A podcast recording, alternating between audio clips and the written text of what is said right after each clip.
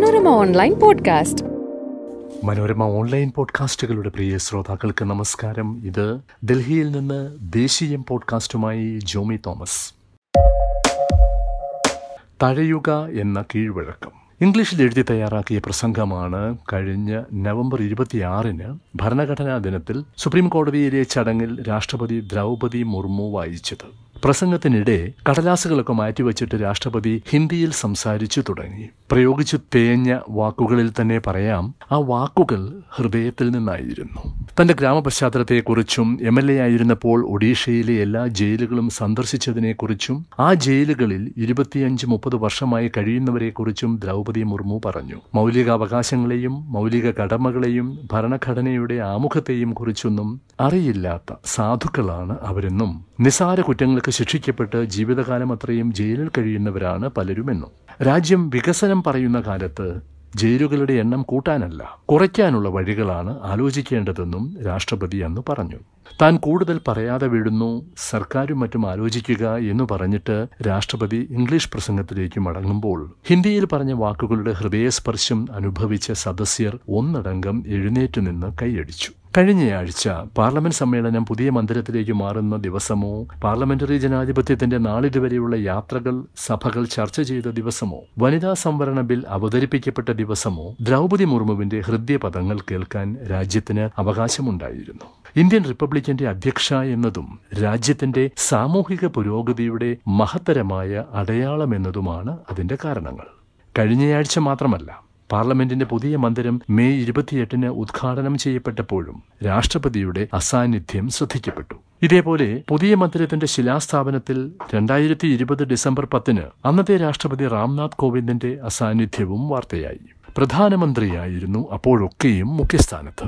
രാഷ്ട്രപതി ലോക്സഭ രാജ്യസഭ എന്നിങ്ങനെ മൂന്ന് ഘടകങ്ങൾ ചേർന്നുള്ളതാണ് പാർലമെന്റ് എന്ന ഭരണഘടനാ വ്യവസ്ഥ നമ്മൾ സ്കൂളിൽ പഠിച്ചിട്ടുണ്ട്. കേന്ദ്ര മന്ത്രിസഭയിലുള്ളവരും അവരുടെ ഉപദേഷ്ടാക്കളും ആ പാഠം മറന്നുപോയെന്ന് കരുതാൻ പ്രേരിപ്പിക്കുന്നതാണ് ഇപ്പോഴത്തെ സാഹചര്യം. രാഷ്ട്രപതിയും പ്രധാനമന്ത്രിയും തമ്മിലുള്ള അഭിപ്രായ ഭിന്നത മുൻപ് പലപ്പോഴും ഉണ്ടായിട്ടുണ്ട്.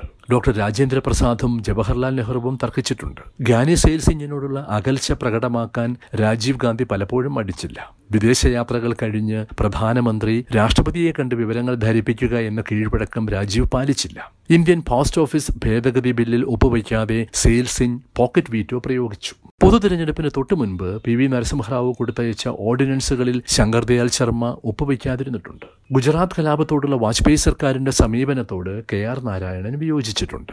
അങ്ങനെ രഹസ്യവും പരസ്യവുമായ രാഷ്ട്രപതി മന്ത്രിസഭ അകൽച്ചകൾ പലതുണ്ട്. എന്നാൽ മോദി സർക്കാരും രാംനാഥ് കോവിന്ദുമായി അകൽച്ചയില്ലായിരുന്നു. ദ്രൗപദി മുർമുവുമായും അകൽച്ചയില്ല. എന്നിട്ടും എന്തുകൊണ്ടാണ് രാഷ്ട്രപതി ഒഴിവാക്കപ്പെടുന്നത്? പ്രതിപക്ഷം ഈ ചോദ്യം കഴിഞ്ഞ ദിവസങ്ങളിൽ ലോക്സഭയിലും രാജ്യസഭയിലും ചോദിച്ചു. നേരത്തെയും പ്രതിപക്ഷം ഇത് ചോദിച്ചിട്ടുണ്ട്. ലോക്സഭയിൽ ഡെപ്യൂട്ടി സ്പീക്കർ വേണമെന്ന വ്യവസ്ഥ എന്തുകൊണ്ട് പാലിക്കുന്നില്ലെന്ന ചോദ്യം എന്ന പോലെ രാജ്യത്തിന് പരിചിതമല്ലാത്ത ഒഴിവാക്കലിനെക്കുറിച്ചും പ്രധാനമന്ത്രിയോ ഏത് വിഷയത്തിനും പ്രതിവചനമുള്ള മന്ത്രിമാരോ ഇതുവരെ മറുപടി പറഞ്ഞിട്ടില്ല. എന്നാൽ രാജ്യസഭാ അധ്യക്ഷനായ ഉപരാഷ്ട്രപതി ജഗ്ദീപ് ധൻഗർ കഴിഞ്ഞ ദിവസം സഭയിൽ ചിലത് പറഞ്ഞു. പാർലമെന്റിന്റെ പുതിയ മന്ദിരവുമായി ബന്ധപ്പെട്ട ചടങ്ങുകളിൽ രാഷ്ട്രപതി മാത്രമല്ല ഉപരാഷ്ട്രപതിയും ഒഴിവാക്കപ്പെട്ടെന്ന് കെ സി വേണുഗോപാൽ ആരോപിച്ചപ്പോഴായിരുന്നു ധൻകറിന്റെ പരാമർശങ്ങൾ. പറഞ്ഞ അസാന്നിധ്യങ്ങളിൽ ഭരണഘടനാ ലംഘനമില്ലെന്നും തന്റെ പദവിക്ക് കുറച്ചിൽ തട്ടുന്ന രീതികൾ അനുവദിക്കില്ലെന്നും ധൻകർ ഉറപ്പിച്ചു പറഞ്ഞു. ആരോപണം ഉന്നയിക്കുന്നവർ അടിസ്ഥാന ഗ്രഹപാഠം ചെയ്യണമെന്ന് ശാസനാസ്വരത്തിൽ പറഞ്ഞിട്ട് ധൻകർ സൂചിപ്പിച്ചത് ഓരോ വർഷവും സഭകളുടെ ആദ്യ സമ്മേളനത്തിൽ മാത്രമാണ് രാഷ്ട്രപതി പാർലമെന്റിലെത്തുക എന്ന വ്യവസ്ഥയാണ്. Arizona. വർഷാദ്യ സമ്മേളനത്തിൽ മാത്രമേ രാഷ്ട്രപതി പാർലമെന്റിൽ വരാൻ പാടുള്ളൂ അല്ലാതെയുള്ള ചടങ്ങുകൾക്ക് വേണ്ട എന്നാണ് ആ വാക്കുകളിലെ ധ്വനി. അത് നമ്മെ ഓർമ്മിപ്പിക്കുന്നത്. മന്ദിരോദ്ഘാടനങ്ങൾക്കല്ല പാർലമെന്റ് വളപ്പിലെ പ്രതിമകൾ അനാവരണം ചെയ്യാൻ പോലും എത്തിയ രാഷ്ട്രപതിമാരെ കുറിച്ചാണ് ഡോക്ടർ ബി ആർ അംബേദ്കറിന്റെ പ്രതിമ ആയിരത്തി തൊള്ളായിരത്തി അറുപത്തിയേഴ് ഏപ്രിൽ രണ്ടിന് ഡോക്ടർ എസ് രാധാകൃഷ്ണനും ഗാന്ധി പ്രതിമ ആയിരത്തി തൊള്ളായിരത്തി തൊണ്ണൂറ്റി മൂന്നിലെ ഗാന്ധി ജയന്തി ദിവസം ഡോക്ടർ ശങ്കർ ദയാൽ ശർമ്മയും ബ്രിട്ടീഷ് കമ്പനി പടയ്ക്കെതിരെ പോരാടിയ വീരവനിത റാണി ചെന്നമ്മയുടെ പ്രതിമ രണ്ടായിരത്തിയേഴ് സെപ്റ്റംബർ പതിനൊന്നിന് പ്രതിഭാ പാട്ടീലും അനാവരണം ചെയ്തതുൾപ്പെടെ ആ പട്ടികയിൽ നമ്മൾ വായിക്കുന്നു. വർഷാദ്യ സമ്മേളനത്തിന് മാത്രം രാഷ്ട്രപതി മതി പാർലമെന്റ് മന്ദിരോദ്ഘാടനം പോലെയുള്ള ചടങ്ങുകളിൽ പ്രധാനമന്ത്രിക്ക് പ്രധാന സ്ഥാനം എന്ന സമീപനത്തിൽ ഭരണഘടനാ മര്യാദകളുടെ ലംഘനം കാണുന്നവരുണ്ട്. രാഷ്ട്രപതി കൂടി ഉൾപ്പെടുന്നതാണ് പാർലമെന്റ് രാഷ്ട്രപതിയെ ഒഴിവാക്കിയുള്ളതല്ല. ശരിയാണ് അങ്ങനെ ഒഴിവാക്കപ്പെട്ടാൽ ആകാശം ഇടിഞ്ഞു വീഴില്ല. ഡെപ്യൂട്ടി സ്പീക്കർ ഇല്ലാതെയും കഴിഞ്ഞ നാലിലേറെ വർഷം ലോക്സഭ നടന്നില്ലേ? അങ്ങനെ ഓരോരോ കീഴ്വഴക്കങ്ങളാണ് സൃഷ്ടിക്കപ്പെടുന്നത്. ഇനി മറ്റൊരു കക്ഷി ഭരണത്തിൽ വരികയും അവർ ഇതിനപ്പുറം പോകുകയും ചെയ്യുമ്പോൾ മുൻകാലം പറഞ്ഞ് ന്യായീകരിക്കാനും വഴിയുണ്ട്. അതാണ് അരുതാത്ത കീഴ്വഴക്കങ്ങളുടെ പ്രശ്നം. ഒടുവിൽ എന്തുമാവാമെന്ന കാലം വരും. ചില നല്ല വാക്യങ്ങൾക്കൊരു ഗുണമുണ്ട്.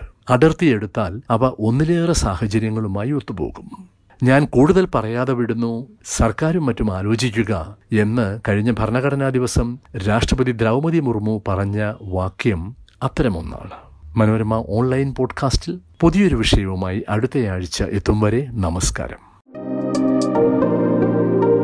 Manorama online podcast